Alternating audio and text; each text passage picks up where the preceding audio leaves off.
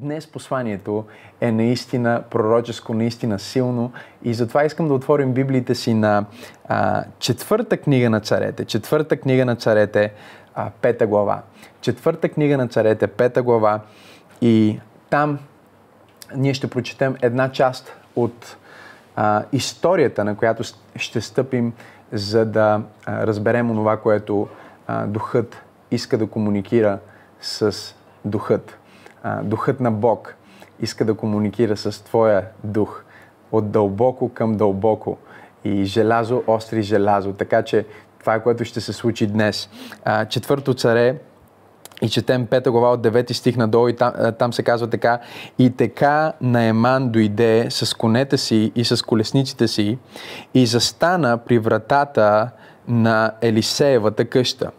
И Елисей прати човек да му каже Иди Окъпи се седем пъти в Йордан и ще се обновят месата ти. И ти ще се очистиш. 11 стих. И Наеман се разгневи и си отида като казваше Ето аз мислих, почертайте тази дума, ето аз мислих, че той непременно ще излезне при мен. Ще застане и ще призове името на Господа своя Бог и ще помаха с ръка над мястото и така ще изцери прокажения. 12 стих. Реките на Дамаск, Авана и Фарфар не струват ли повече от всички води на Израил? Не мога ли да се окъпа в тях и да се очистя? Затова той се обърна и си отиде много разгневен.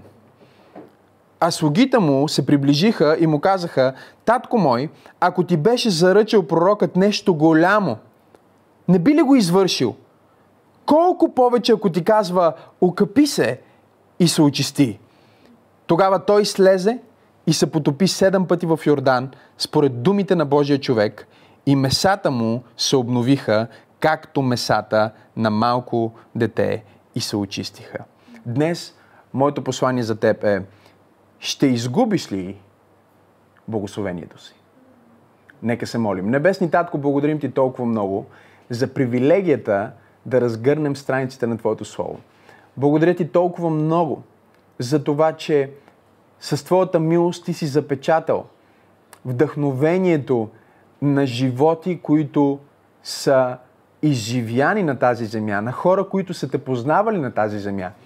И ние можем да вникнем в сърцата им, в умовете им, чрез Твоя дух, в ежедневието им и да разберем божествените моменти, да разберем това, което ти правиш.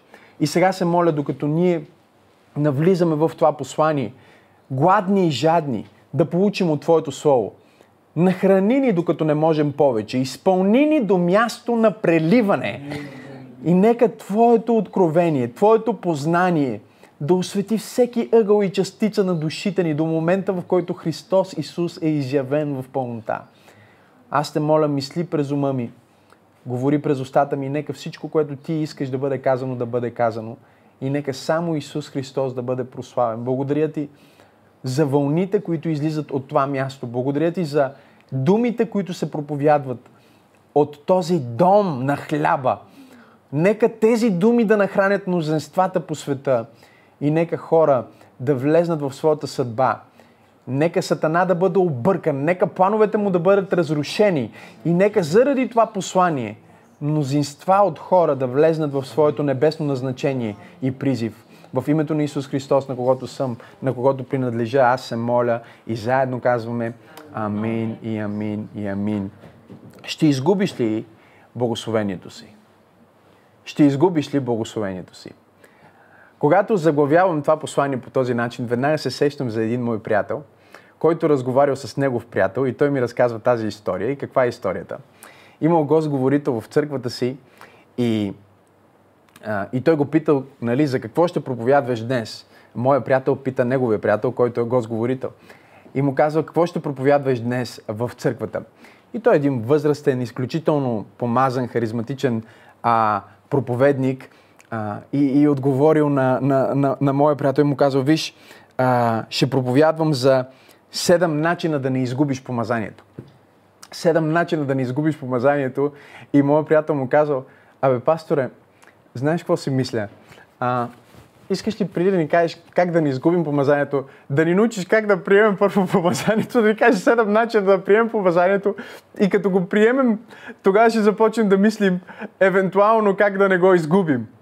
И Озаглавявайки това послание, ще изгубиш ли благословението си, веднага се сещам за тази история, но разликата тук е, че когато говорим за благословението, не става дума за нещо, което заслужаваш, а повече става дума за нещо, в което ти се позиционираш. Не знам дали разбрахте това, което казах. Благословението не е нещо, което заслужаваш. Благословението не е нещо, което а, изработваш. Благоволението на Бог в живота ти не е нещо, за което ти се бориш да ти се случи. И въпреки, че всички нали, проповедници понякога сме изкушени да проповядваме за ключовете на това и тайните на онова и така нататък, тези заглавия са послания, които наистина а, карат хората, те апелират към хората да влезат и да чуят това, което казваме. Истината, знаете ли каква е? Истината е, че няма ключове, толкова много ключове за благословението и няма толкова много ключове за благоволението на Бог. Ако има едно нещо, което е важно, това е просто да намериш къде е и да се позиционираш там. И с Божието благословение в живота ти става дума повече за позициониране, отколкото за отключване и за, а, и за изработване или за заслужаване. А, това, което казваме, че просто трябва да видиш къде вали и да застанеш под, под облака. И ако ти просто застанеш под облака, непременно дъжда ще падне върху тебе. Ако ти застанеш под облака, непременно благоволението на Бог ще дойде върху тебе. Така че за, за нещата, които Бог ни дава, ние не работим толкова много да ги заслужим, колкото просто внимаваме да не ги оплескаме. Не знам дали проповядвам на някой тук, който е бил в някакво място в живота си, в което се е чувствал като че Господи, аз не заслужавам да бъда тук, аз не заслужавам да имам това благословение, дори не знам защо точно мен си ме е избрал, но моля те само да не оплескам нещата. Моля те само да не оплескам нещата, защото и преди съм оплескал нещата. Не знам на кой проповядвам днес, дали има истински живи хора, които са честни в тази стая, но съм сигурен, че има някой, който ме гледа от Катманду или от Америка или от някъде, където се намираш и просто ти знаеш, че има моменти в живота ти, в които Бог те е позиционирал за благословение, Той те е поставил под облака, но ти с твоите, търго, с твоите твърдоглави решения, с твоите собствени мисли, с твоята плът, имам ли свидетели, имам ли християн, които ще с твоите собствени човешки неща си се умял да си сложиш най-голямата шатра, за да не те намокри дъжд, да ти си се умял да имаш чадър, се умял си да, да блокираш това, което Бог иска да направи в живота ти. И затова днес посланието ми е а, не, из, не, не, из, не излизай от това благословение. Не, не дей да изпускаш твоето благословение и не дей да позволяваш на елементарните тактики на дявола да те отклонят от Божието назначение за твоя живот. И разбира се, ние стъпихме на тази история, в която този изключително велик а, сирийски военачалник на име Наеман е болен от проказа. И Библията ни разкрива, че в дома на този влиятелен човек има една млада жена, която е безименна. тя е обезличена и не само от текста, като автора не ни дава името й, но тя е обезличена, защото е била пленена. Тя е в плен, тя е, е от, от потомството на Израел, но е пленена и в плен Библията ни разказва, че тя говори с придворните, говори с хората в, в семейството, в дома на този военачалник и, му, и, и им казва, вижте, нашия господар е толкова велик, а, но няма лек за него. Няма лек за неговия проблем. Няма разрешение на точно тази ситуация. Но в Израел има един човек. А, трябва да му кажем, че в Израел има един човек, който има разрешението на неговия проблем има някой помазан от Бог, който има разрешението на неговия проблем. И това не е в моята проповед днес, но нека да ти кажа това. Разрешението на твоята ситуация винаги идва с човек.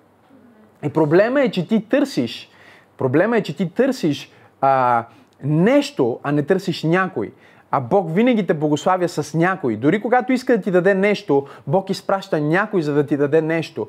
И ако ти разбереш, че благословенията на Бог винаги идват чрез хора, с хора, върху хора, около хора, не знам на кой проповядвам днес, тогава очите ти ще бъдат отворени, защото първият начин да не изпускаш благословението си е да позволиш на Бог да ти говори дори и чрез слугинята. Това е много силно. Библията ни казва, че Наеман чу думите на тази безименна, пленена, без бъдеще и без никаква история жена. Той чу думите на жена. Не знам дали проповядвам на правилните хора. Той чу думите на жена. Чуйте, имаме няколко категории хора в времето, в което тази история се разгръща, които са почти на нивото на животните, а в някои случаи по-зле от животните. И това са, изброявам ги, номер едно робите, номер две а, онези, които са били пленени, унизени. И номер три, жените – и тук ние не говорим за, за това дали това е правилно или не. Ние просто разкриваме каква е истината на света в онзи период и в онова време, което разглеждаме. Така че ние имаме една безименна, пленена рубиня, жена, която говори на един от най-мощните хора в държавата и той чува нейния глас. Въпросът ми за теб е, пропускал ли си благословения, които Бог е изпращал към теб, защото е използвал посланник, който не се вписва в твоя образ на пророк, или в твоя образ на проповедник, или в твоя образ на някой, чрез който Бог иска да те благослови? Очакваш ли Бог да ти говори чрез слугата? Един от проблемите на нашето време днес е, че всеки един от нас има толкова много мнение и си е създал такъв изкуствен свят и статут, че Бог не може да ни говори през слугите. Не знам на кой проповядвам днес. Бог не може да ни говори през обикновени хора и обикновени обстоятелства и ние казваме, Бог не ме благославя или Бог не отваря врати за мен или Бог не ми говори. Защо? Не защото Бог не го прави, а защото ние не можем да прочетем знаците. Наеман можеше да прочете Божия глас и възможността за трансформация на живота му през някой, който е напълно маргинализиран. Очите на плътта не бяха блокирали очите на надежда в неговото сърце. Очите на, на плътта не бяха блокирали вярата в неговото сърце, че от някъде нещо може да стане и живота ми може да се промени. Не знам на кой проповядвам днес, но може би си изгубил всичко, може би си прокажен, може би се чувстваш като прокажен. И да бъдеш прокажен е нещо много тежко. Винаги е било и винаги ще бъде, но особено в момента, в който ние четем за този военачалник. Той е в този а, абсолютен парадокс на своето съществуване, защото от една страна Библията ни разкрива, че той е на почет и той е човек, който е уважаван, но дори не може да получи почестите си, защото трябва да се спазва дистанция. Трябва всеки, който е около него, дори близките му и починените му, трябва да спазват дистанция от него. Царя, който го почита, защото е бил военачалник, велик военачалник, той също спазва дистанция от него. И така това е един човек в изолация, който от една страна изглежда като че има изключителен статут, благословение и позиция, но всъщност истината за него е, че той е прокажен. И от една страна ние виждаме благословението на Бог с човека, който е в тази позиция и може да чуе слугинята, а от друга страна ние виждаме помазанието на Бог в обикновени слуги, които не се страхуват да говорят на военачалници, защото те не ги виждат само в тяхните доспехи, не ги виждат само в техния успех светски в тяхната позиция, но те ги виждат като нормални хора, които са прокажени и имат проблем, който знаят, че само Бог може да разреши. Не знам на кой проповядвам днес в пробуждане, но Бог ме е изпратил да ти кажа, кажа, не дей да го гледаш колко е богат, не дей да го гледаш колко е красив, не дей да го гледаш колко е известен. Той също е прокажен. И има само един, който може да изцели проказата на абсолютно всеки човек. Има само един, който може да оправи онези проблеми, които не се оправят с пари. Онези проблеми, които не се оправят с светска власт. Има само един свръхестествен жив Бог. И без значение дали ти си в най, на най-низкото стъпало в социалната иерархия или си на най най-високото стъпало в социалната иерархия. Бог иска да те благослови. И първото нещо, което ти трябва да направиш, за да не изпускаш благословението е да се абстрахираш от твоят социален а, живот, да се абстрахираш от това къде си ти в обществото и каква позиция имаш и какъв пост а, си заел и да разбереш, че пред Бога абсолютно всички сме Негови деца и Той иска да ни благослови. Но чуй, едно от най-големите обстоятелства за Божието благословение в твоя живот е твоята позиция.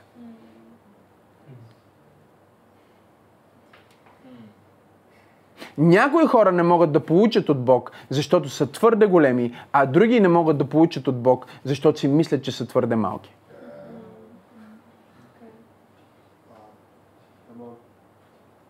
Един е слуга и се казва, абе аз работя за този човек, той е мултимилиардер, какво да му кажа аз? Виж, аз съм слуга, чиста му в дома, сега да му каже Исус да го спаси, аз идвам с такси, той идва с Порше, как аз на него ще му благовествам?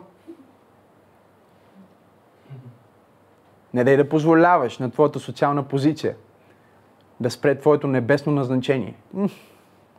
Аз проповядвам на някой днес, който е на път да пророкува и да проповядва на някой, който е десетки нива над него, защото не е чрез сила, не е чрез мощ, не е с пари, но е чрез духа на Бога. Ти можеш да говориш думи от Бог. Друг не може да приеме Божието благословение и да отключи подаръка, който Бог иска да му даде и го отхвърля, защото идва през някой, който не се вписва в неговата картинка за проповедник или в неговата картинка за пророк. Моят въпрос към теб е, от коя страна си ти и колко благословения си изпуснал? Колко благословения си изгубил? Защото Бог ти е дал подаръка, за който си мечтаеш в опаковка, която не ти харесва. Бог не е използвал спиди, а е използвал еконт, а ти не искаш да работиш с, с еконт и затова си върнал цялата поръчка, която той е платил за тебе, защото ти не харесваш доставчика. Който има уши, нека слуша. И това е проблем на отношение. Когато ти не харесваш доставчика, това е проблем на отношение и забележи, проблема не е за доставчика, проблема е за теб. И затова това послание за някой днес в църква пробуждане и някой, който ме слуша по лицето на земята, смири сърцето си и кажи, Боже, ако искаш да ме говориш пред слуга, аз съм готов да чуя слуга. Боже, ако си искаш да ме говориш чрез дете, аз съм готов да чуя дете. Боже, ако си искаш да ме говориш чрез тоя Максима Сенов, който не ми е симпатичен, аз съм готов да чуя Максима Сенов. Не ме интересува кой е човека, който ти ще пратиш да каже какво ти казваш.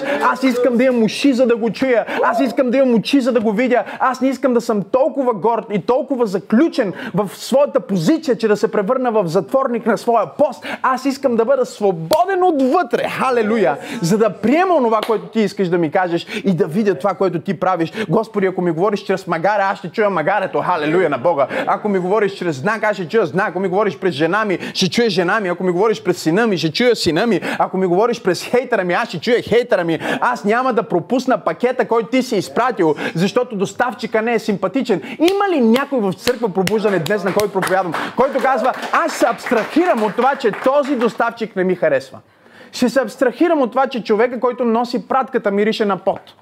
Ще се абстрахирам от това, защото не е важно кой ми дава пратката. Важно е името, което е на пратката. Важно е посланието, което стига до мен. Важна е цената, която е платена. О, не знам, но аз знам. С, е, не, не, не, не знам на кой проповядвам, но знам, че има някой тук в тая стая или някой, който слуша това послание на който Бог казва, къде са слугите? Чуваш ли слугите? Може ли да чуеш слугините? Може ли да чуеш как ти говоря през хора, които за теб са никой? Всеки може да чуе Бог през пророк. Всеки може да чуе Бог през някой, който вече е доказан или някой, който му е симпатичен. Не всеки може да чуе Бог през слугинята. И затова въпросът е, ще изгубиш ли благословението, защото не можеш да чуеш Бог през слугинята?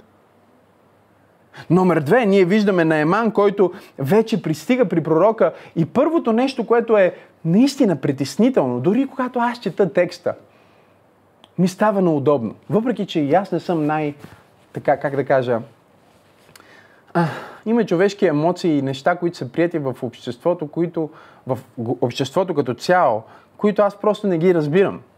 И не само, че не ги разбирам, а някои от тях дори не се съобразявам, въпреки че знам, че хората се съобразяват.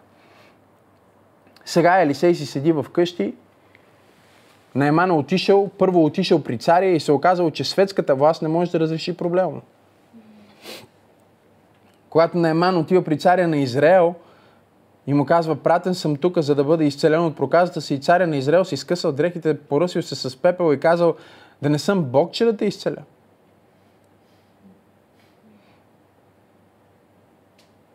Изпуснахте това, което казах. Светската власт не може да изцели душите и сърцата на хората. Може да направи по-хубава къща, но не може да промени сърцето. Може да направи по-хубава магистрала, но няма да промени начина по който караш.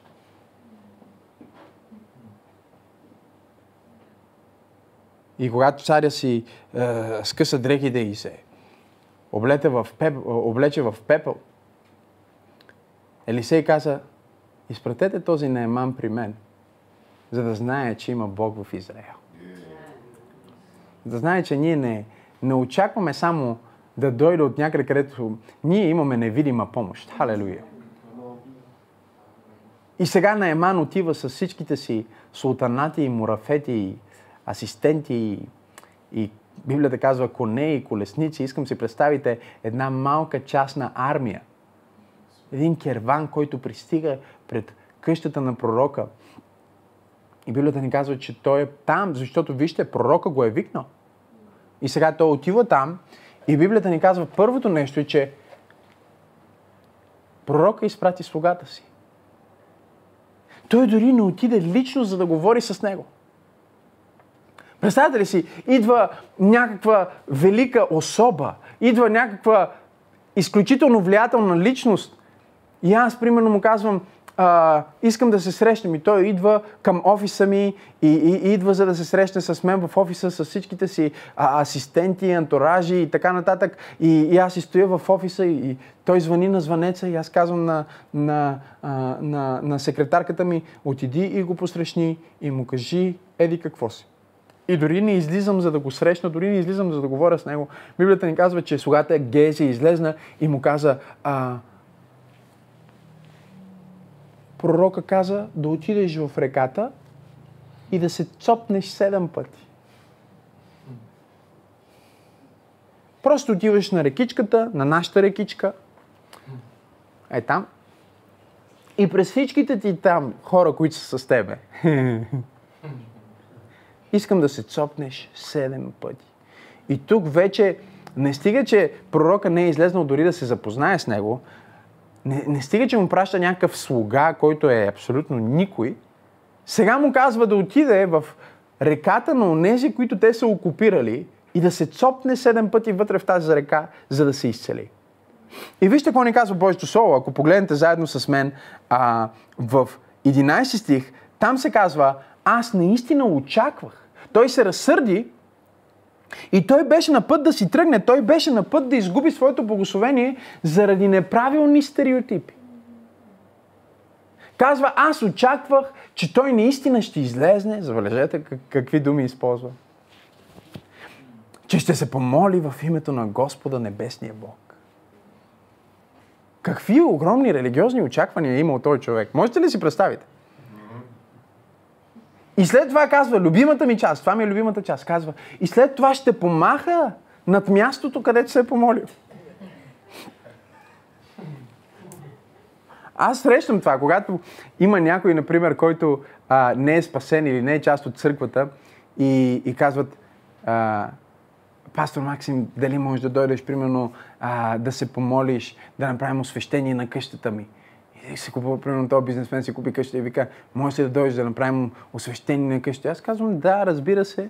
И сега той очаква, че аз ще дойда с една роба и ще взема едно кадило и ще хода и ще, а, и ще запаля всичко, ще замирише на тамян и, и ще казвам някакви странни молитви, които никой не разбира. И аз пристигам нормално с колата си, с Библия под ръка, дори съм с костюм, нямам никакво расо и хората се събират и той сега стои и той очаква аз да взема и да махам. Разбирате ли? И човек може да пропусне истинското благословение, защото очаква нещо, има някакви изградени стереотипи за това точно как Бог ще ме изцели. Не знам на кой проповядам днес. Точно как Бог ще ме благослови. Точно по какъв начин трябва да се случат нещата.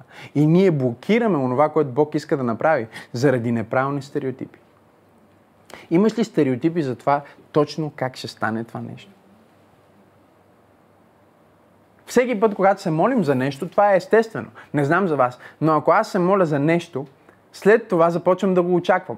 Проблема е, че аз толкова много го очаквам, че започвам да си представям по какъв начин може да ми се случи. Има ли хора днес на църква?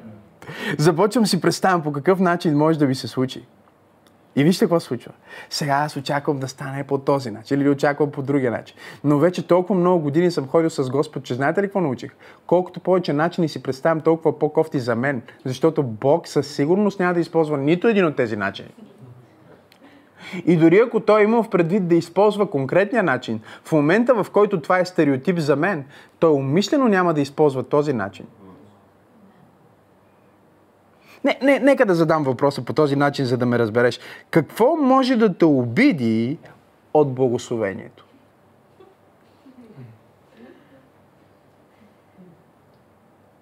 Това е много силно. Какво може да те обиди от благословението? Какво може да те обиди? Ако това стане, аз не така не мога така. Ако той каже така, значи това не. Бог ще допусне онова, което може да те обиди да ти се случи. За да види колко силно искаш онова, което искаш от него.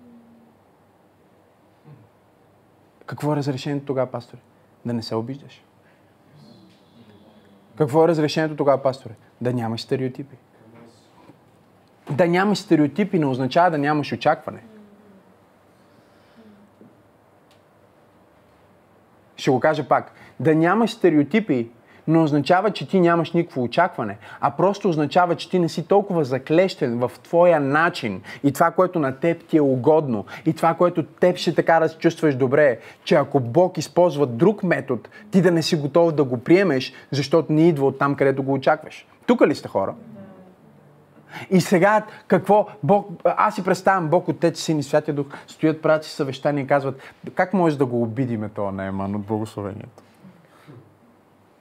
Как може да го обидиме? Какво може, по какъв начин може да пакетираме това благословение, така че той да се обиди и да не може да го приеме?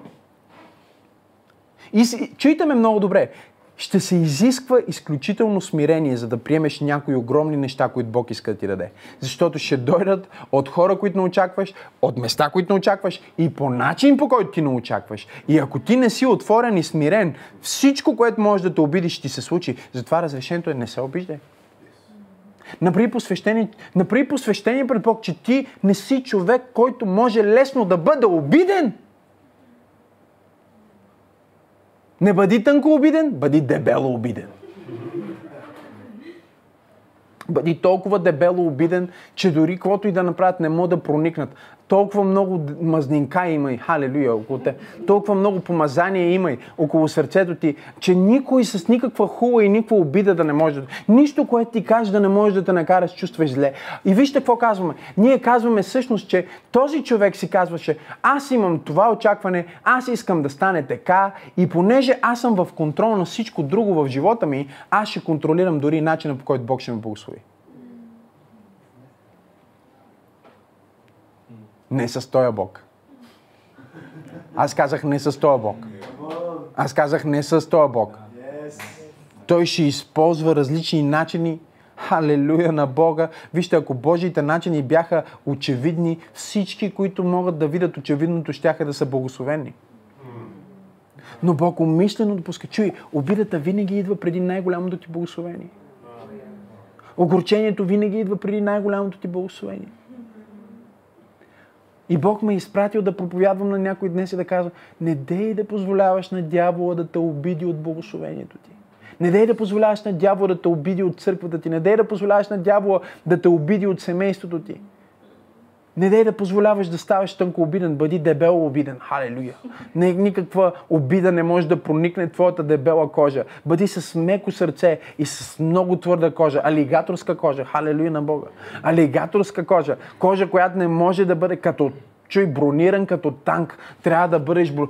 умът ти, главата ти трябва да бъде бронирана. Няма обида, която може да проникне през това. Сърцето ти е меко, халелуя, но главата ти е бронирана. Ти можеш да чуеш а, онова, което Бог казва и да блокираш онова, което идва за да те обиди. И това означава всъщност, че ти имаш меко сърце, но имаш много корава глава. Ти имаш глава, която казва, не, това няма да премине към душата ми. Аз просто го блокирам. Това няма да влезне в сърцето ми. Аз просто го блокирам. Ма той каза това. Нищо, аз го блокирам. Все едно не е било. Не го пускам да влиза тук вътре, защото от тук бликат изворите на жива а, вода. От тук бликат изворите на живота. И аз няма да допусна огорчение, няма да допусна обида, няма да допусна объркване в душата си. Не, не, не. Каквото и да е, аз го пускам. Халелуя. Аз го оставям на страна и имам силна, имам силна воля. Аз имам силен ум, който казва, окей, пророка не излезна нищо, може би това е част от Божия план. Не знам на кой проповядвам днес. Можеш ли да кажеш, може би това е част от Може би е част от Божия план точно този човек да му обиди. Може би е част от Божия план точно този човек да ме засече на улицата. Може би Бог ме изпитва сега, защото иска да ми даде нещо изумително. Ще се обидя ли от благословението? И в моя кратък живот и дълго служение аз съм видял как винаги преди повишението идва обидата и ако ти не се справиш с обидата, ти не можеш да вземеш повишението. Илия, неговия ментор, а, се провали в служението си. А, ментора на Елисей се провали в служението си. Илия се провали. Защо? Защото позволи на думи и заплаха и обида, която дойде от Езавел към него, да го накара да се откаже, да развее а, бялото знаме и да каже, Господи, взимай ме, приключил съм, няма други освен мене. И накрая Бог му каза, не само, че има други освен тебе, но ти ще помажеш Елисей и ще помажеш този и ще помажеш онзи, защото аз имам още 7000 7000 човека, които не са обидени, 7000 човека, които не са оплашени, 7000 човека, които не са позволили на дявола да посее семено объркване в душите им, халелуя на Бога, и които аз съм на път да използвам. Не знам на кой проповядвам днес, но може би ти си минал наскоро през някаква раздял нещо, просто благославя хората и продължи напред. Не да позволяваш на чуждата отрова и чуждите клюки и чуждите проблеми да се превръщат в твои проблеми.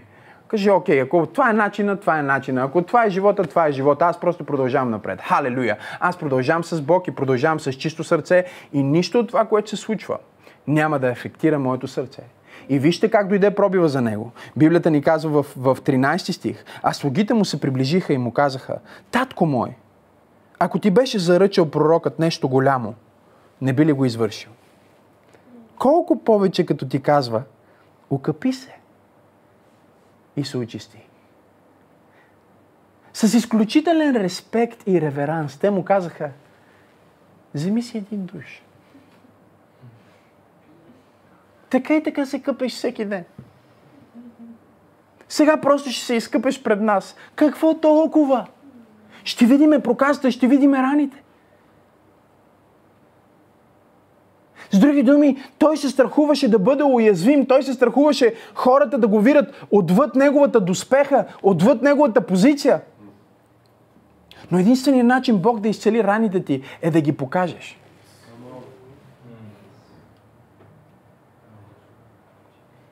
Хм. Изповядвайте греховете си един на друг.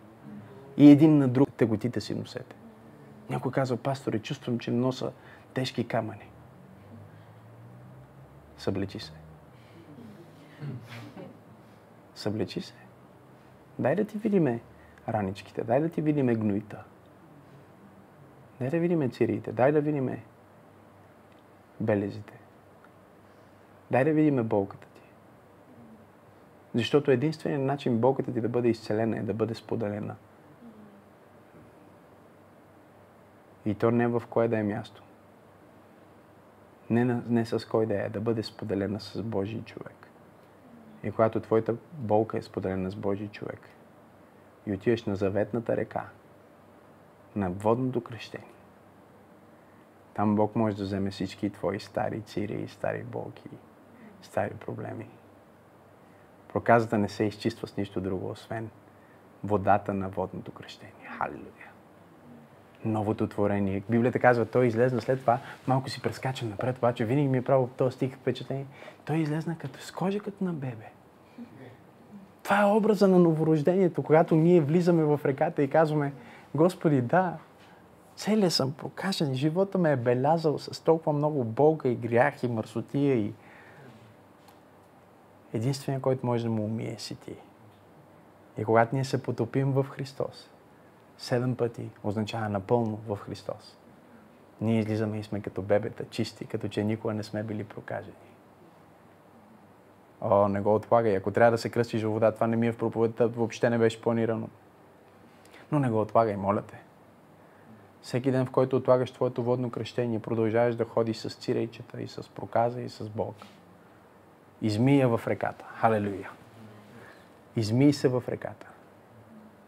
Как дойде пробива? Те му казват, ако беше поискал нещо голямо, да дадеш 1 милиард долара, би ли го направил? Да, разбира се. Ако беше искал всичките тук да, да, да, да продадем, да, да му подариш всичките си коне и цял, кервани и всичко, би ли го направил, за да си здрав? Да, разбира се. Значи ти си готов да направиш голямото, ама не си готов да направиш малкото? И може да изпуснеш благословението, защото голямото винаги е в малкото.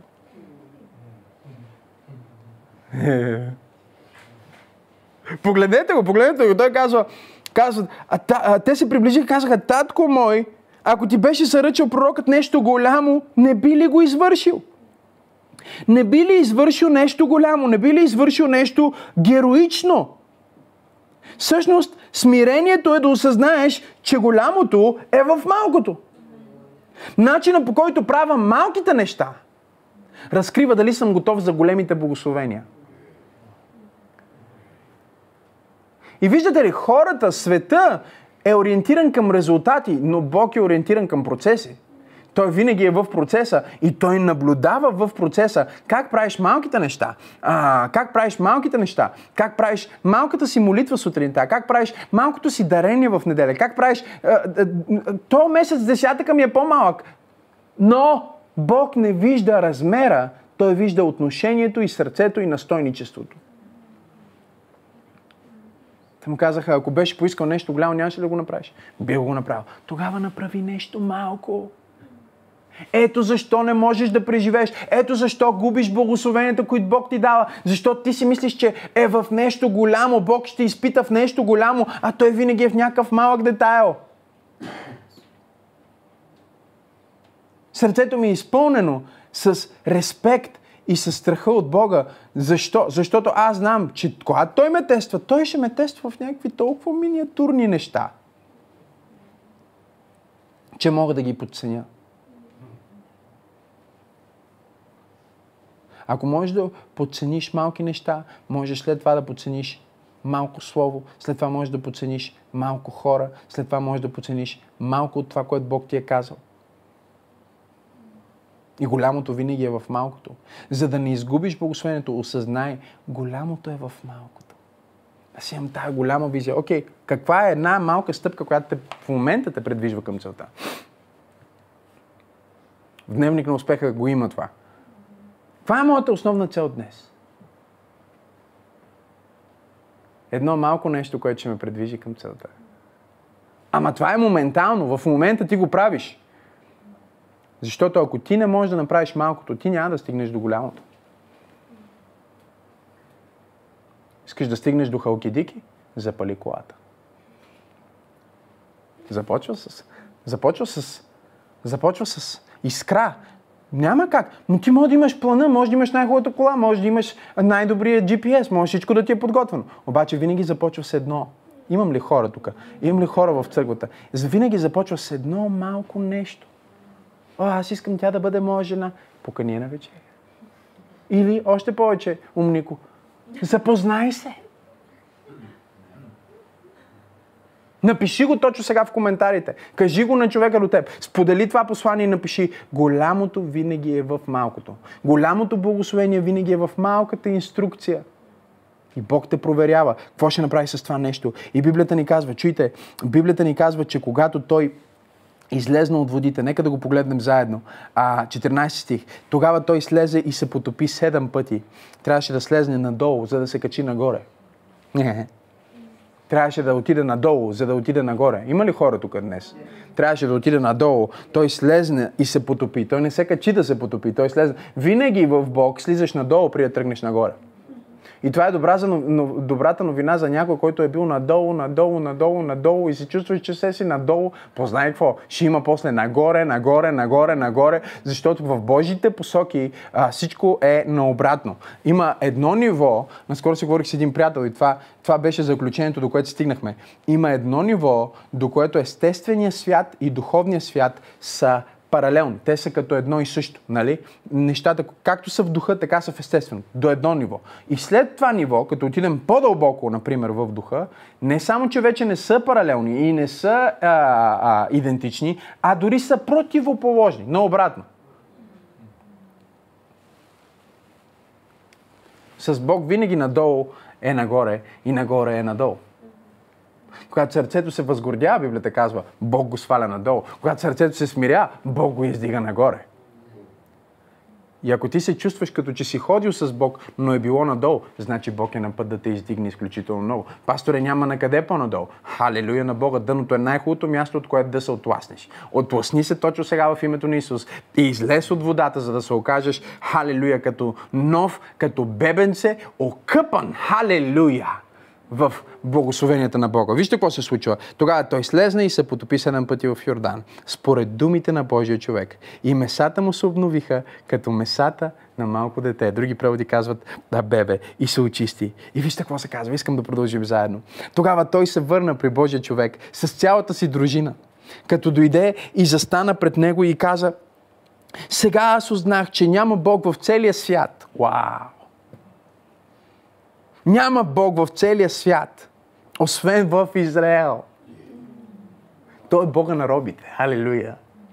Той е Бога на опресираните. Той е Бога на депресираните. Той е Бога на изгубените. Не знам на кой проповядвам днес. Без значение къде си и как се чувстваш. Той е Бог.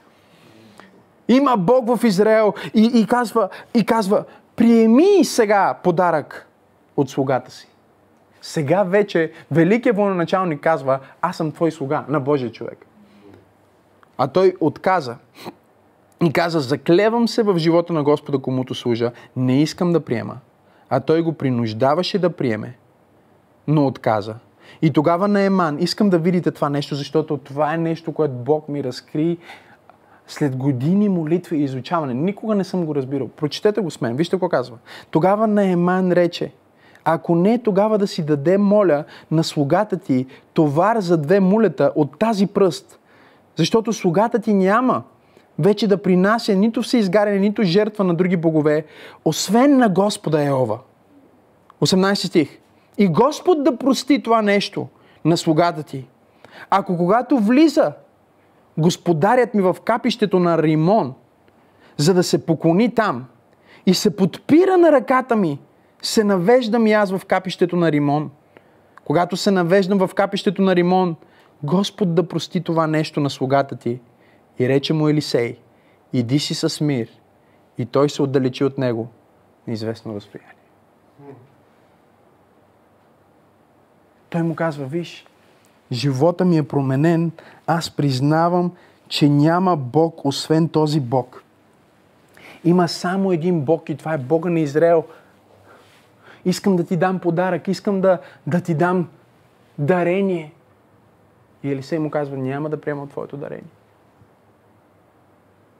Няма да приема от конете ти, няма да приема от златото ти, няма да приема от всичко това. Аз няма да приема от онова, а, от, от, от, от онова, което ти смяташ за важно. Тогава Найман го погледна и каза, нека да вземеме пръст. От тук да изкопаеме. Сега ще изкопаеме и от тая пръст да вземе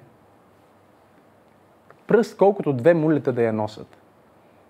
И приеми тази пръст от мен. И аз тук спирам и си казвам, Господи Боже мой, какво за, за какво му дава пръст? И Елисей приема пръст от него. Можете ли да си представите? Той му предлага, искам да ти дам коне, искам да ти дам злато, искам да ти дам богатство и той казва, не искам нищо от това. И той му казва, добре, виж, поне нещо да ти дам. Ще вземем сега тук от тази прах, ще напълниме 10 чувала, колкото могат да носят две мулета, ще натоварим мулетата и това е моето дарение. И аз спирам тук винаги и си казвам, е, Господи, това ако ми го, а, ако ми откриеш какво означава това, какъв е смисъл на това. И когато се молих и Бог ми даваше това послание, и видях следващия стих, той казва, защото след това, като се върна при моя господар, при царя на Сирия, и той отиде за да се покланя в капището на Римон, аз трябва да го придружавам и той се навежда там и принася се изгаряне. Аз никога повече няма да принасям се изгаряне там. Но понякога, когато го държа за ръка, може лекичко да се покланям с него. Нека Бог да не счита това за поклонение. Нека да счита това, че аз давам тази пръст в момента за поклонение, защото Наеман осъзнава, че ти се покланяш. Не е просто в църквата, в която ходиш, а се покланяш на онзи, на който си дал нещо. И той казва, като не искаш нищо да приемеш, за да имам духовно покритие, аз трябва да дам нещо. Така че нека да вземем нещо, което по принцип е нищо, но това нещо, което е нищо, да бъде в тебе, да бъде при тебе, да бъде за Бога на Израел, за да може, когато аз съм в капището на Римон, да не ми се зачита това, че държа ръката на моя а, цар, на моя господар, докато той се покланя, но да ми се зачита, че аз вярвам само в Бога на Израел. Това на кой даваш, показва на кой се покланяш. И това е образ на един вярващ човек, който няма съкровище, няма какво ние може да дадем на Бог, за да се отплатим, че Той ни е очистил от нашата проказа. И ние взимаме тия хартийки, ние взимаме тия пари, които ги наричаме пари, и даваме това нещо. И ние си мислим, че даваме. Не, ние не даваме просто за, защото даваме пари. Ние даваме, за да когато излизаме в този свят и нееминуемо сме част от матрицата, да се знае, че ние не сме роби на матрицата. Да се знае, че ние имаме завет с Бог. Ето го. Ето го нещото, което искам да си запишеш. На когото даваш, на него се покланяш. Вземи две турби пръст. Какво е две турби пръст? Две турби пръст е нищо. Но е нещо. Тук ли сте хора? Нищо е за Бог. Нищо е за този пророк. Бог не може да си построи църква чрез твоя десятък. Дори не може пророка да се нахрани с тия две турби пръст, не може да ги изяде. То е нищо, но за Бог е нещо. И той казва, нека когато аз отида обратно в света, сега съм новороден, не знам на кой проповядвам днес, сега съм нов човек и нека когато отида в света и работя в света, има толкова много грях в света, нека Бог да ме пази, защото моето дарение ме представлява пред небесното съдилище и казва на кого принадлежа. Може да изглежда, че съм тук, но всъщност аз съм там. Ти си там, където твоето дарение е. Нека да го преведа в новозаветния език на Господ Исус Христос. Където е съкровището ти, там е сърцето ти. Където е дарението ти, там е поклонението ти. Където е семето ти, там ти си представляван. Ти можеш да кажеш, аз съм християнин, аз принадлежа на Бог, обаче всичките ти пари са в Лидел.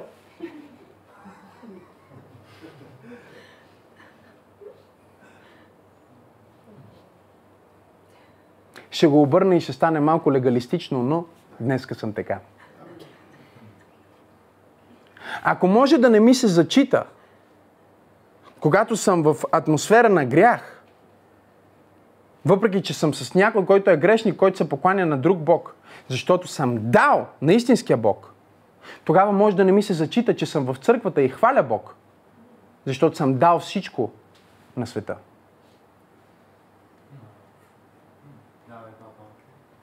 О, моето сърце принадлежи на Бог. Как точно? Къде са твоите две турбички пръст? И не искам да влизам по-дълбоко в това, което Бог ми откри, защото не сте готови да го понесете днес. Не сте готови днес. Ще изгубиш ли благословението? Всъщност въобще не е послание за Наеман.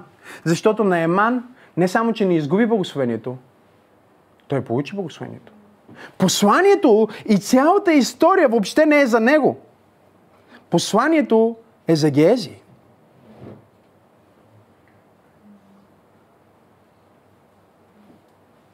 Не знам дали имам християни днес в църквата.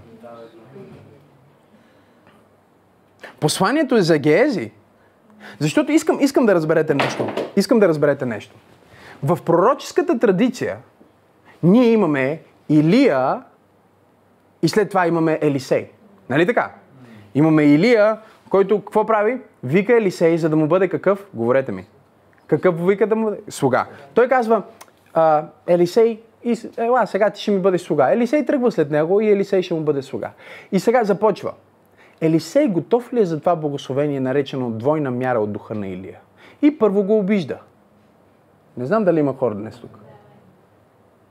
Той го обижда, като му казва, остави ме, аз искам да отида, а, ти остани тук, аз ще отида на едно място, защото Господ ме вика там. Елисей му казва, заклевам се в Господ, в живота си, в твоя живот, където да отидеш ти, аз ще бъда там. Пророческите ученици го срещат и му казват, ти знаеш ли, че твой господар ще бъде взет от тебе? И той търси начин да бъде взет от тебе, без да остави благословението. И той казва, не, аз няма да изпусна това благословение. Халелуя на Бога. Аз минавам през Галгал, минавам през всички тези тестове, минавам през Ерихон, минавам през всички тези локации и всичко, което символизират. И накрая Библията ни казва, че в момента, в който те си говорят, тогава е, Илия го пита, какво искаш да ти дам? Защото е ясно, че ти няма да изгубиш това благословение. Няма да се откажеш от това благословение. И вижте какво му казва той. Той му казва, искам двойна мяра от духа ти. Сега Библията ни казва, че докато Наеман си тръгва, слугата на пророка Геези, който Бог подготвя да бъде следващото поколение пророк, изтича след Наеман. И му каза, дойдоха ни гости. И ме праща е, Елисей. Можеш ли да дадеш? Две премени нещо. Той каза, не, не, как? 20 ще дам. Злато ще ти дам. Те градини, които са там на, на, на, на границата, също са твои. И Библията казва, като взе всичко това, забележете го, искам да го погледнете заедно с мен. Като взе всичко това, отиде, взе, скри парите, скри дрехите, и пристигна при, при, при пророк Елисей. Елисей го погледна и каза, къде беше, синко? Какво правиш? Той казва, а, никъде не съм бил.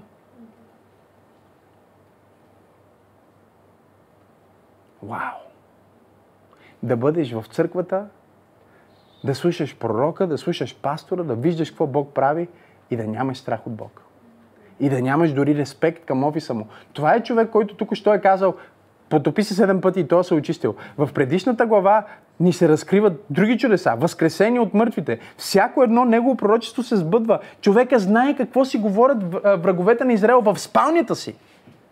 В спалнята си царя казва нещо, царя на Сирия или някой друг цар, който е а, заплаха за Израел и Елисей го разбира. И сега изведнъж онзи слуга, който Бог подготвя да бъде следващото поколение служител и пророк, идва и той му казва къде беше и той казва, а никъде тук бях.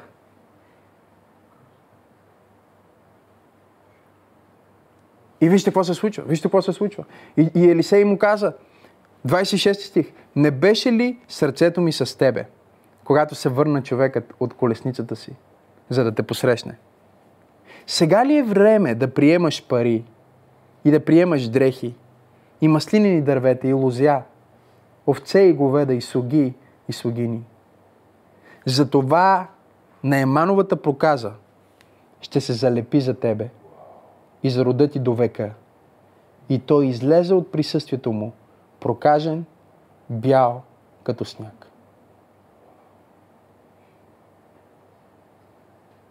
Ще изпуснеш ли благословението? Е въпрос, много важен въпрос. На кого се възхищаваш? На кого се възхищаваш? Геезия беше по-възхитен от колесниците и златото, и антуража, и доспехите, и всичко, което Наеман имаше от силата и помазанието, което беше върху живота на Елисей.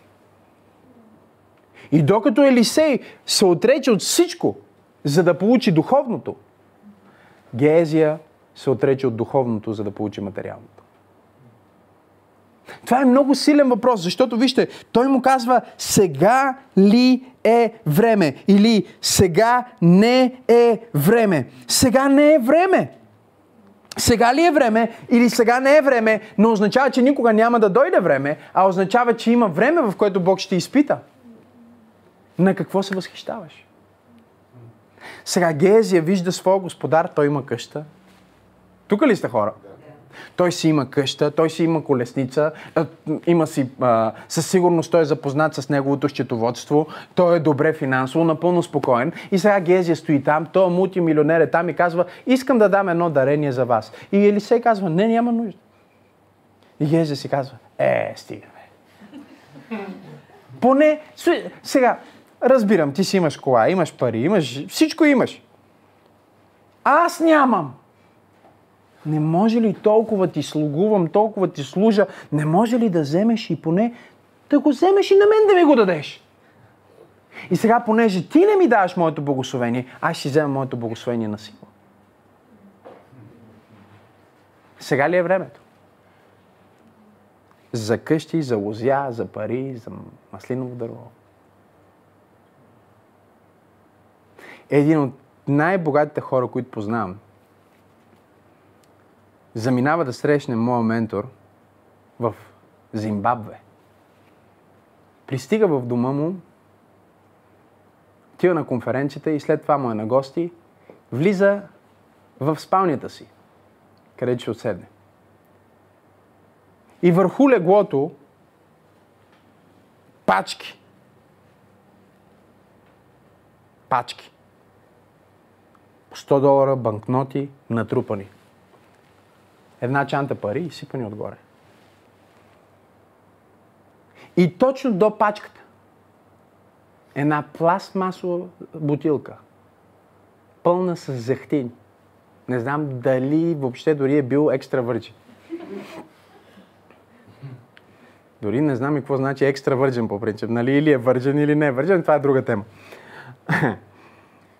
И той застава там. Пачката е там, пачките са там, Бутилката е там. Пачките са там, бутилката е там. И ментора го поглежда и казва, виж сега, може да си тръгнеш с едно от двете, но не двете. Което разрешиш, замисли го, твоето е. Човека няма пари да се върне до своята държава. Няма никакви пари. Останаме без стотинка. Взима бутилката и си тръгва. Много важен въпрос, много силен въпрос. Сега, когато аз го срещнах, не беше бутилката и вече не беше само бутилката, а имаше и а, значително материално богатство. Много значително. Не в милиони, не в стотици милиони. Милиарди.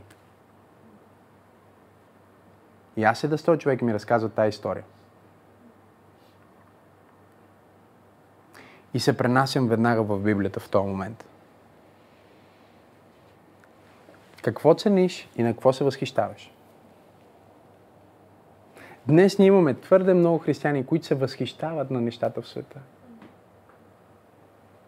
Възхищават се на маслиновите дървета, възхищават злато и среброто. И чуйте, аз не казвам да не се наслаждаваш като ги имаш, но казвам да не се възхищаваш.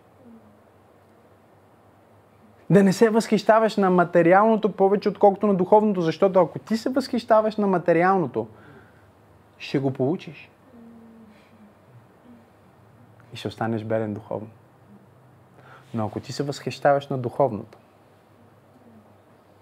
ще дойде времето. Не знам дали има хора днес в църквата. Напиши го в коментарите, сподели го това нещо. Ще дойде времето. Това са много семпли въпроси. Това послание обаче не е толкова за Найман, колкото е за Геезия, защото Геезия е човека, който изпусна благословението на Бог, върху своя живот. За 20 ризи и една турба с злато и една нива, той отказа да бъде пророк. Елисей не успя да намери някой, на който да предаде помазанието. Затова, ако си спомняте, когато умря, хвърляха един мъртъв войник върху него и той възкръсна от мъртвите, той получи помазанието. Защото понякога Бог може да използва само някой, който е напълно мъртъв. Докато плътта ти е твърде жива, не знам дали има хора, които разбират това, което казвам. Докато плътта ти е твърде жива и твърде развълнувана и твърде много се свързва с всичко, което става в света, Бог не може да ти даде нещо много по-силно.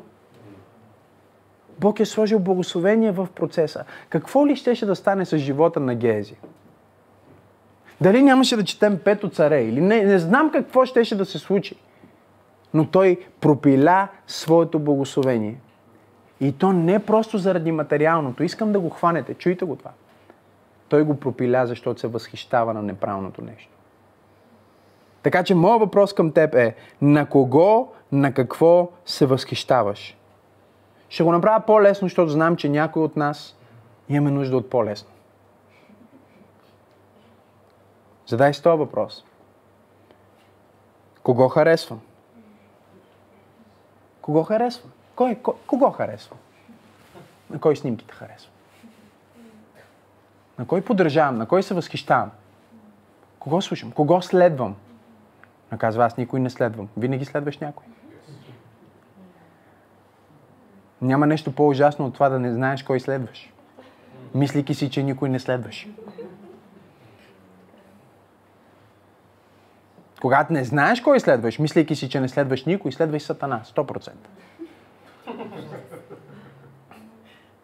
Така че когато някой, аз никой не следвам. О, имаме сатанист. Ма той не е сатанист, пасторе, той няма тато си и такова. Ха-ха, сатанист е. Абсолютно е сатанист. Ако ти казваш, не, аз никой не следвам. Чуйте, дори и тия хора, които като влезете в инстаграма им, имат нула последователи, дори и те следват някой. Да. Те влизат и ресърч правят. Влизат. Те не следват Максимус Сенов, но пишат Максим. А, не излиза. Защото е с X. Напиши го с KS. Пишеш. Максим с KS, цак излиза. Следват, скроват, не харесват, не пишат, но само се възхищават. Кого следваш? На кого се възхищаваш? Днес, брати и сестри, се опитвам да свърша това послание, но ми е много трудно, защото ударих на камък. С тази последната точка ударих не на камък, направо ударих на, на, на, на главата на някой, която е като камък. Mm-hmm. Това ни е проблема. Проблема ни е, че ние се възхищаваме. И аз не казвам да не харесваме света, не казвам да не живееме в света, но нашето решение е да бъдем като Наеман, а не като Гези. Нашето решение е да си оставим нещо с Бог, знаеки, че това там не е истинското. А значи той казва, когато съм в капището на Рамон, аз съм там и когато царя е там и всичките роднини са там и всичките ни роби са там и сме облечени в златните си доспехи, нека това да не се зачита, а нека се зачита, че съм дал две турби пръст. Защото онова, което е с Бог, винаги е по-реално от това, което е в света. И тук говорим на някои християни, които трябва да разберат, че няма проблем в капището, няма проблем с доспехите, няма проблеми колесниците. Проблема е, имаш ли две турби прах с Бог? Направил ли си завет с Бог, че Той е твоя Бог и че каквото Той иска от теб и възхищаваш ли се на пророка повече, отколкото на генерала? Това е семпъл въпрос, но е изключително важен въпрос за цяло поколение. Защото нашето поколение днес, и с това ще свърша, е като то в матрицата. Предателя в матрицата. Помните ли го? Да. Той дед носи кодовете. Влиза и влиза в едно невероятно заведение. Леле, всичко приглушена музика, всичко е вау, нали? Не пет звезди, хиляда звезди вътре. Вътре само някакви богаташи, всички оправени. Цак, цак, цак. И той влиза там. Той е там да изтъргува света. Нали? Той, е, той е предател. И дявола, който разбира се не е дявола, той е господин Смит ли беше? Какъв беше? Да. Той е там. Той е сатана, обаче сатана никога не е сатана. Той е господин Смит в един хубав костюм с ни хубави очила, така се. Какво искаш да направим за теб? И той яде там, яде една пържола и казва Леле, мале, знам, че това е фалшиво, обаче е толкова вкусно! Знам, че гърдите и са силиконови, ама ще харесам тази снимка, ей!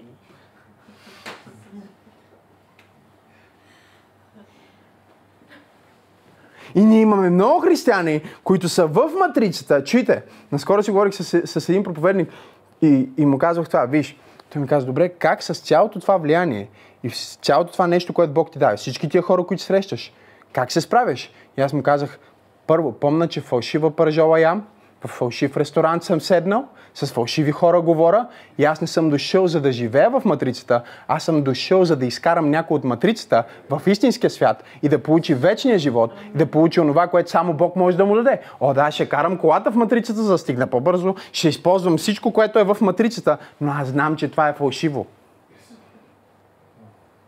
Възхищаваш ли се на фалшиви неща? Няма проблем да ги имаш. Въпросът е, че ти седиш и казваш, знам, че тази пържо е фалшива, обаче халилуя.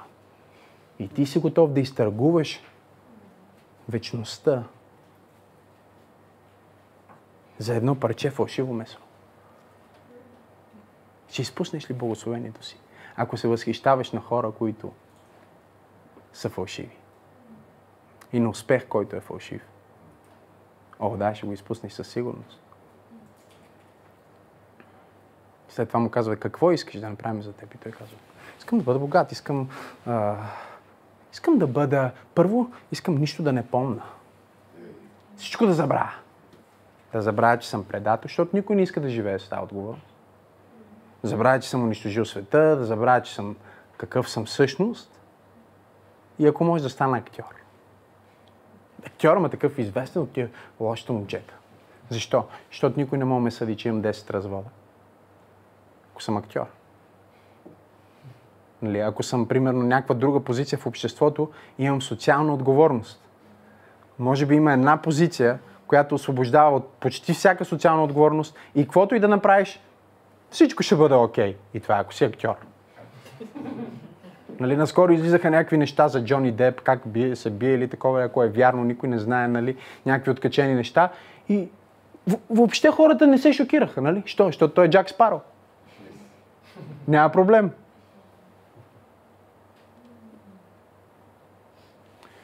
Възхищаваш ли се на хора, които не носят отговорност? Възхищаваш ли се на хора с разбити семейства? Възхищаваш ли се на жени с фалшиви цици? Възхищаваш ли се на фалшиви неща в света? Чуй, на каквото се възхищаваш, това ще получиш. Ще го получиш. И се завършва това послание, въпреки че това може да продължи и да стане цяла поредица. Когато бях тинейджър, наскоро си мислих за това. И работих на женския пазар. И нямах търпение, нямах търпение да изкарам някакви парички да събера и да отида да си дам всичките пари за книгите на Дерек Принс, на Пастор Бени, на Кенет Хеген. Имаше пъти, не знам какво ще ям, но аз си дах парите там. И се възхищавах.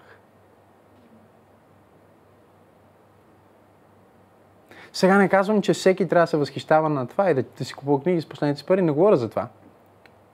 Говоря за това, че живота ми се разви по такъв начин, че всички хора, на които се възхищавах, които са живи, сега са ми приятели. Хората, на които им гледах проповедите, касетките им се възхищавах, сега са ми приятели и ми честитиха рождения ден тази година. Всички до един, които са живи, пак казвам.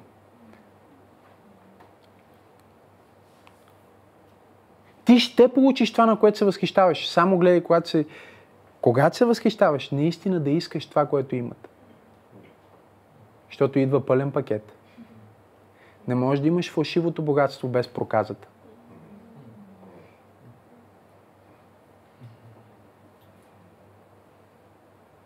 И тук става въпроса за много от нас.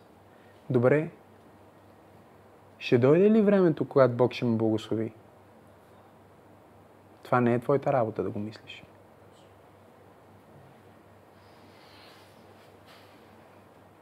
Работата на Елисей не беше да намери благословението, а да не изпусне благословението. Има сезон и има време, пророкувам на някой в момента, в който падат кожуси, в който се случват възможности, случват се неща. Но преди да влезеш този сезон, винаги има тест. Тест. Тест. Тест. И теста е на какво се възхищаваш. На какво се възхищаваш. Искам да сме честни, свършвайки това богослужение днес. Искам да си честен със себе си. Това не е пред мен, това не е пред някой, това е между теб и Бог. Кажи, на какво се възхищавам аз, което, което е пластмасово, което е фалшиво, което ще докара проказа в живота ми. И поискай Бог точно сега да те освободи от това нещо. Поискай да те освободи. Когато бях тинейджер, аз се възхищавах на футболистите. Исках да съм футболист. Просто, даже мисля, че не исках съм футболист, просто за да ритам топка. Исках съм футболист, защото ми харесваше идеята да, нали, да карам а, богати и а, нали, всички тези неща, които футболистите са и някаква пълна свобода. Значи той рита топка. Това е сигурно най-близкото до актьор. колко жени е сменил, колко няма значение, дали. И, и когато бях тинейджер, исках да съм футболист. И Бог ми призвава да съм проповедник и аз си казах, окей, значи всичко свършва, всичко губа. Нито ще имам хубава жена. Честно. Нито ще имам хубава кола, нито ще имам хубава къща, ще живея като някакъв и ще мириша на пот. Защо? Защото повечето такива, които ги бях срещал, бяха така. Няма да разкажа тази история, седих се за една история, няма да разкажа, защото а, би, би обрисувал много добре това, което казах, то просто ще И знаете ли какво? Честно, искам да ви кажа честно. Аз го приех. Много тежко, с много мъка. Но го приех. Казах, ако това е моята бутилка олио, ако това е което Бог иска от мене, какво толкова? Доколкото зависи от мен, няма да мириша на пот и всички други неща, няма да стана 250 хиляди килограма. Нали? Нито ще говоря така тежко, халелуя. На старобългарски. Това е което бях виждал. Каквото зависи от мен, ще го направя, но няма да направя компромис. Окей, щом това е което Бог иска, да бъде един мизерен пастир, безизвестен, напълно. Аз го приемам. И години наред го мислех по този начин. Няма значение. Аз си правих моята част, Бог си прави своята част. И после срещнах Теодора и си викам, а, а, Тази е готина мацка. Може би не е чак толкова зле. И викам на Теодора, няма да забравя този момент, седиме и аз си казвам, добре, сигурна ли си? Защото ако Бог иска, примерно, да ни изпрати в Индия да пастируваме църква, между прокажената каста там в Индия, да основеме църква. И казах, и да се молиме за някои прокажени, ние да се заразим и да станем прокажените пастори на прокажени. Това беше опция също, защото ние не знаехме точно какво, къде Бог иска да ни изпрати. Нали? Не е като, Боже, изпрати ни по телевизиите. Халелуя. Ние ставаме пастори, за да бъдем по телевизиите и да служим на известни хора. Слава Богу. Амин. Много хубаво. Не! Ние ставаме пастори и Тери казва... Знаете ли какво ми каза пастор Тери? Когато ви казах това за прокажените. Честно, пред Бог, никога няма забравя тия думи, защото до ден днешен мисля, че тя има нещо и хлопа дъската на тази жена. Цитирам едно към едно. Тя чу всичко това, което казах за прокажените и тя каза, това би било спътната мечта. и аз си казвам, смисъл? И тя вика, не конкретно това за прокажените, нали, но Бог да ни изпрати където и да е и ние да правим каквото и да е за Него. И просто да реализираме по-големия смисъл на живота си, вместо да бъдем роби на матрицата. Ние не знаехме всички благословения, които Бог ще докара. Ние не знаехме всички възможности, които Бог ще ни благослови. Ние не знаехме нищо от всичко това, което се случва. Проблема е, че хората съдат благословението без да са видели теста. Но това няма никакво значение. Какво хората казват, какво хората мислят, това е абсолютно част от матрицата и няма никакво значение. Има само едно нещо, което има значение. Ти да знаеш на какво се възхищаваш. На какво се покланяш сърдечно. Това, на което се възхищаваш, на него се покланяш, на него даваш. И ако има нещо, което те притеснява, днес е твоя ден да го предадеш на Бог. Защото сега не е време да мислиш за това. Ще дойде ли време? Сигурно ще дойде време. Но това не е важно. Важното е твоето сърце. Винаги да е в изправност пред Бог. И да е готово да приеме всичко, което Бог има за тебе. Амин. Не е ли благословено това? Нека се моля за теб точно сега. Небесни Татко, благодаря ти за всеки скъпоценен човек, който слуша това послание. Нека Твоето присъствие, помазание, сила да тече там, където са. Сяди душе, разкрий нещата, на които се възхищаваме. Фалшивите нещата в матрицата, които трябва да се освободим. Помогни ни да знаем, че сме тук с мисия. Помогни ни да знаем как да я изпълним елегантно. елегантно. Използвайки матрицата – за да освобождаваме хората от матрицата. Нека никога да не се влюбваме в матрицата. Нека винаги целта да бъде пред очите ни. В името на Исус. Амин. Говорих с един скъп човек. Си говорихме за смъртта. И той е имал преживяване близко, не близко до смъртта, той е бил в... Той е бил буквално мъртъв. И Бог му е дал обратно живота му. И аз му казвах как а, един мой приятел изследва какво се случва с хората, какво разказват хората, които са били близо до смъртта или са били в кома или са имали а, такова преживяване, което е било накосан. И всички казват едно нещо. Да го кажа ли? Всички казват следното. Чуйте го. Чувството е като че се събуждаш. Ти излизаш от едно нещо, което е по-фалшивото, като сън и влизаш в реалността. И когато, когато му го разказах, очите му се насълзиха и той казва, пасторе, това е точно така. Аз съм видял, аз съм усетил това. Това, което ние живеем тук, е просто като сън. То не е толкова реално, колкото това, което е от другата страна. Позволявай, не позволявай да се заключиш в този сън, защото Бог има по-хубави неща от другата страна. Пасторе, как да да открия този живот, как да отключа този живот. Покани Исус в сърцето ти. Покани го в душата ти. И когато ти се помолиш тази молитва за спасение, ти ще можеш да преминеш от този сън в по-реалното. Амин. Толкова се радвам, че успя да чуеш това послание. Ти можеш да си гарантираш, че няма да пропуснеш нито една проповед, нито една нова песен и нищо от прекрасното съдържание, което идва към църквата, като се субскрайбнеш към нашия YouTube канал. Така че точно сега можеш да натиснеш subscribe и да последваш канала на Църква Пробуждане. Нещо друго, което можеш да направиш е да дариш ако тази проповед и другите такива послания, които качваме, благославят живота ти, аз те насърчавам да бъдеш съпричастен, като участваш и натиснеш точно сега на иконката Дари. Всичко, което правите, наистина има значение. Бъдете благословени.